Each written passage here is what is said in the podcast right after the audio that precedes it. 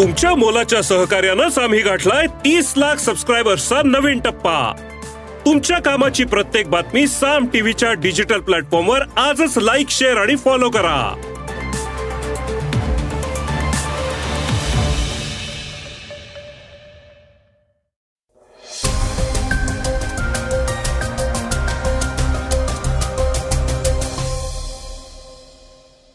श्रोते हो नमस्कार. मी अनिरुद्ध गत्रे. आणि आपण ऐकत आहात सकाळ पॉडकास्ट. इस्रायलवर हमास या दहशतवादी संघटनेने हल्ला केलाय. त्यामुळे इस्रायलने युद्ध घोषित केलंय. त्याबद्दल ऐकूया पहिल्या बातमीत. तर राज्यात आरोग्यमंत्री तानाजी सावंत यांनी नांदेड प्रकरणाची जबाबदारी सपशेल झटकली. अजित पवारांच्या मुख्यमंत्रीपदावरून पुन्हा चर्चा सुरू झाल्या आहेत आणि शिवसेना शिंदे गटाचे संजय शिरसाट तर फडणवीसांना दिल्लीत पाठवायला निघालेत. या सगळ्या बातम्या आजच्या पॉडकास्टमध्ये ऐकूया. त्याचबरोबर Mahadev cricket betting app Iran आणि भारताच्या खेळाडूत वाद अफगाणिस्तानला भूकंप या बातम्याही ऐकूया. इस्रायल आणि गाझा यांच्यातला वाद नेमका काय आहे आणि भारतातील ज्यू नागरिक या युद्धाकडे कसे पाहतात याविषयी ऐकूया चर्चेतल्या बातमीत. चला तर मग सुरुवात करूया आजच्या पॉडकास्टला. इस्रायलवर हमासचा हल्ला. पंतप्रधान बेंजामिन नेत्यान्याहू यांनी हमासला ठणकावलं. शनिवारी सकाळी हमास या दहशतवादी संघटनेने इस्रायलवर जोरदार हल्ला केला. तब्बल पाच हजार रॉकेट्स गाझा पट्टीतून डागण्यात आली. त्यामुळे इस्रायल सरकारने काही तासातच युद्धाची घोषणा केली. इस्रायल पॅलेस्टाईन वाद सुरू असतातच मात्र हा हल्ला सगळ्यात मोठा असल्याचं सांगितलं जात आहे. गाझा पट्टीतून हमास या दहशतवादी संघटनेने सीमा भागात मोठ्या प्रमाणात रॉकेट्स डागली. त्याचवेळी हमासचे दहशतवादीही इस्रायलमध्ये शिरल्याचं सांगितलं जात आहे. इस्रायल सरकारने आता युद्धाची घोषणा करून गाझा पट्टीतील हमासच्या तळांवर हवाई हल्ले करण्यास सुरुवात केली आहे. इस्रायलचे पंतप्रधान बेंजामिन नेत्यानाहू यांनी संतप्त शब्दात युद्धाची घोषणा केली. ते म्हणाले ही ना कोणती मोहीम आहे ना हा कुठला साधासुधा गोळीबार. हे युद्ध आहे. आपण युद्धावर आहोत. हमासच्या दहशतवाद्यांना या युद्धात अद्दल घडवली जाईल. त्यांना असा धडा शिकवला जाईल ज्याची त्यांनी कधीच कल्पनाही केली नसेल. हमासने केलेल्या या हल्ल्यात बावीस इस्रायली नागरिकांचा मृत्यू झाला आहे. तर शेकडो नागरिक जखमी झाले आहेत. तसंच नेपाळचे सात नागरिक ठार झाले आहेत आणि सतरा नेपाळी नागरिकांना हमासने बंदी केलं आहे. या संपूर्ण घटनेवर भारताचे पंतप्रधान नरेंद्र मोदी यांनी शोक व्यक्त केला आहे. समाज माध्यमांवरील संदेशात पंतप्रधान मोदी म्हणाले की या कठीण काळात भारत इस्रायल सोबत एकजुटीने उभा आहे. त्यांच्या या संदेशावर इस्रायली अधिकारी कोबी शोशानी यांनी प्रतिक्रिया दिली आहे. ते म्हणाले आम्ही बऱ्यापैकी मजबूत आहोत. आम्हाला मदतीची गरज नाही पण आम्हाला समजून घेण्याची आणि पाठिंब्याची गरज आहे. भारत हा जगातील काही चांगल्या देशांपैकी आणि चांगल्या माणसांच्या देशांपैकी एक आहे. त्यामुळे हे आमच्यासाठी खूप महत्वाचं आहे. छगन भुजबळांनी दिली अजित पवार मुख्यमंत्री होण्याची युक्ती. जेव्हापासून अजित पवार सरकारमध्ये सामील झाले आहेत तेव्हापासून दर दोन आठवड्यांना त्यांच्या मुख्यमंत्री होण्याविषयी उलटसुलट चर्चा घडत असतात. अजित सावे यांनी याविषयी खिल्ली उडवणारं एक वक्तव्यही केलं होतं. फडणवीस पवारांना मुख्यमंत्री करतील या विधानाची खिल्ली उडवत सावे म्हणाले होते की अजित पवार वीस पंचवीस वर्षांनी मुख्यमंत्री होतील. दरम्यान राज्याचे उपमुख्यमंत्री अजित पवार यांच्या उपस्थितीत नाशिकमध्ये एका कार्यक्रमाचं आयोजन करण्यात आलेलं होतं. त्यात बोलताना छगन भुजबळ यांनी अजित पवारांना मुख्यमंत्री करण्याविषयी वक्तव्य केलं. ते म्हणाले अजित पवार मुख्यमंत्री होण्याची सध्या शक्यता नाही पण खरोखरच दादांना मुख्यमंत्री करायचं असेल तर पंचेचाळीसचा आकडा नव्वद पर्यंत वाढवावा लागेल. जिथे जिथे निवडणुका होतील तिथे तिथे अजितदादांचे लोक निवडून आले पाहिजेत. त्याची जबाबदारी आता तुम्हाला मला उचलायला पाहिजे असं भुजबळ म्हणाले. आरोग्यमंत्री तानाजी सावंत यांनी नांदेड प्रकरणी जबाबदारी झटकली. नांदेड शासकीय रुग्णालयातील रुग्णांच्या मृत्यू प्रकरणावर विरोधक आक्रमक झाले असून त्यांच्याकडून राज्याचे आरोग्यमंत्री डॉक्टर तानाजी सावंत यांच्या राजीनाम्याची मागणी होत आहे. मात्र आरोग्यमंत्री डॉक्टर सावंत यांनी नांदेड प्रकरणाची जबाबदारी झटकत नांदेडमध्ये जे घडलं ती मंत्रिमंडळाची सामूहिक जबाबदारी असल्याचं सांगितलं.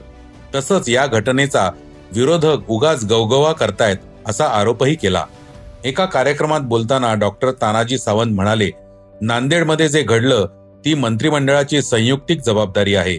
संबंधित शासकीय रुग्णालय हे आरोग्य विभाग नव्हे तर वैद्यकीय शिक्षण विभागांतर्गत आहे.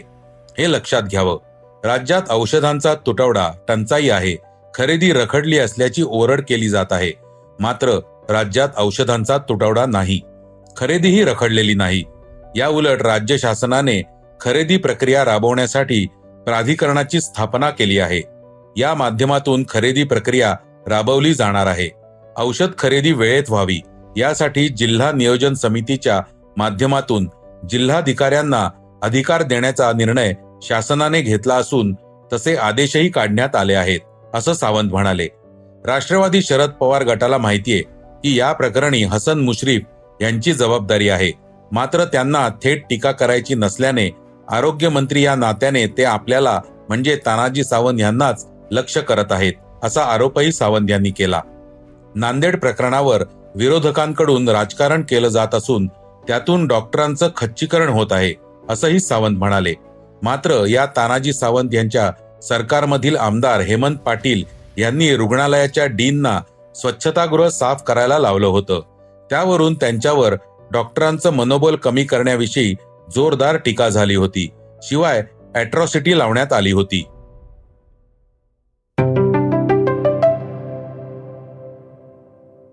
आता ऐकूया वेगवान घडामोडी. अफगाणिस्तानला भूकंपाचे हातरे अफगाणिस्तानला पुन्हा एकदा भूकंप झाला आहे. त्यात चौदा लोकांचा मृत्यू झाला असून तब्बल अठ्याहत्तर जण जखमी झाले आहेत. मागील काही दिवसातही अफगाणिस्तानात भूकंपाचे धक्के बसले होते. मात्र यावेळचा धक्का अधिक मोठा आहे अशी माहिती आहे. महादेव क्रिकेट बेटिंग ॲप प्रकरणी मलाही ऑफर आली होती पण कंगनाचा खुलासा महादेव बेटिंग ऍप हे प्रकरण सध्या चांगलंच चर्चेत आहे. रणबीर कपूर कपिल शर्मा हुमा कुरेशी आणि हिना खान अमिषा पटेल श्रद्धा कपूर सोनाक्षी सिन्हा इम्रान हाशमी बोमन इराणी आदी कलाकारांवर ईडीची नजर पडली आहे. या ऍपची ऑफर आपल्यालाही आली होती पण आपण ते करण्यास नकार दिला असा दावा आता कंगना राणावतने केला आहे.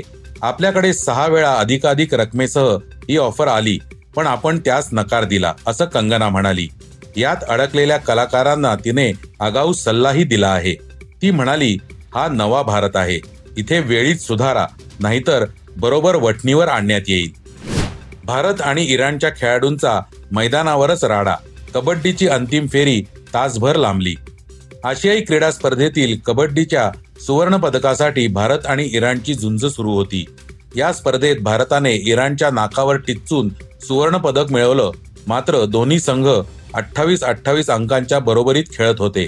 खेळातील शेवटच्या काही क्षणात पंचांनी भारतासाठी दिलेल्या एका निर्णयावर इराणच्या खेळाडूंनी जोरदार आक्षेप घेतला आणि पंचांना सामना तब्बल तासभरासाठी स्थगित करावा लागला.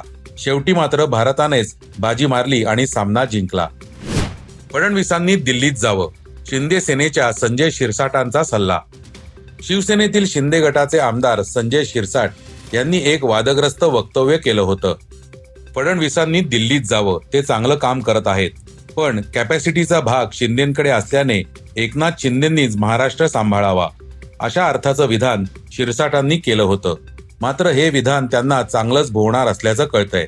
भाजप यावरून प्रचंड नाराज आहे.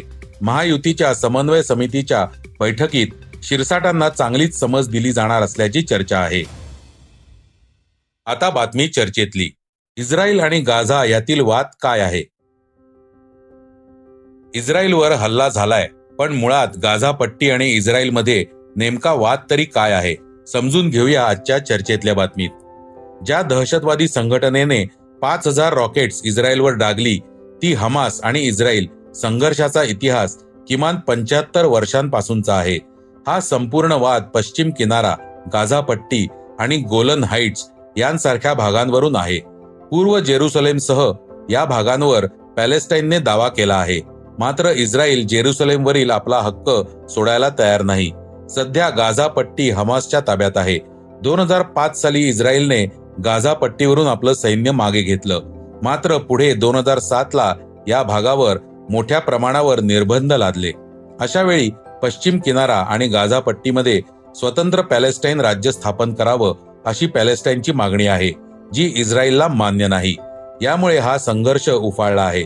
नुकतंच अल अक्सा मशिदीत इस्रायलमधील ज्यू लोकांनी केलेल्या प्रार्थना आणि धार्मिक अधिष्ठानामुळे या संघर्षाला पुन्हा तोंड फुटलं. दरम्यान इस्रायल आणि हमासच्या या युद्धात परिणाम तेथील नागरिकांवर होणार आहे. भारतातील एक ज्यू तरुण शोफेत आवासकर याचेही काही नातेवाईक इस्रायलमध्ये राहत आहेत. तेथील लष्करात सहभागी आहेत. शोफेत या सगळ्याकडे कसे पाहतो ते पाहूया. शालोम मी शोफत अवास्कर अलिबागवरून. आमचेही काही नातेवाईक इस्रायलमध्ये आहेत. त्यामुळे आज गाझापट्टी हल्ला आणि त्यानंतर युद्धाची बातमी ऐकल्यानंतर काळजी वाटते आहेच. सध्या आम्हा ज्यू समाजाच्या समाजाचा सिमखत तोरा हा सण सुरू आहे. या त्या काळात असा हल्ला होणं हे अत्यंत दुर्दैवी आहे. पण मला एक माहिती आहे की इस्रायली सरकार तेथील नागरिकांची उत्तम काळजी घेईल. तेथे प्रत्येकाच्या घराखाली एक बंकर असतो. इमारतींनाही अशा प्रकारची सुविधा असतात. जेव्हा युद्ध दृ युद्धसदृश्य परिस्थिती निर्माण होते तेव्हा नागरिक त्याचा वापर करतात. शिवाय सरकारकडूनही या सगळ्या सगळ्याची माहिती वेगवेगळी वेळोवेळी दिली जात असते. आमचे काही नातेवाईक येरुश येरुशलेम येथे आहेत. तर काही रामलेमध्ये आहेत. त्यांच्याशी संपर्क साधण्याचा प्रयत्न करत आहोत. इस्रायलमध्ये राहणाऱ्या माझ्या काकाचा मुलगा आणि मुलगी तेथील लष्करात आहेत. तेही सिमखतोरा या सणासाठी आले होते. मात्र त्यांना परत ड्युटीवर बोलवून घेण्यात आले आहे. यावेळीच युद्ध बरेच मोठे आणि बराच काळ चालेल असं असण्याची शक्यता आहे. काळजी आम्हालाही खूप वाटत आहे पण आपण इथे बसून काहीच करू शकत नाही हे सुद्धा समजतं आहे. तर श्रोते हो हे होतं आजचं सकाळचं पॉडकास्ट आजचं सकाळचं पॉडकास्ट तुम्हाला कसं वाटलं? हे आम्हाला सांगायला विसरू नका.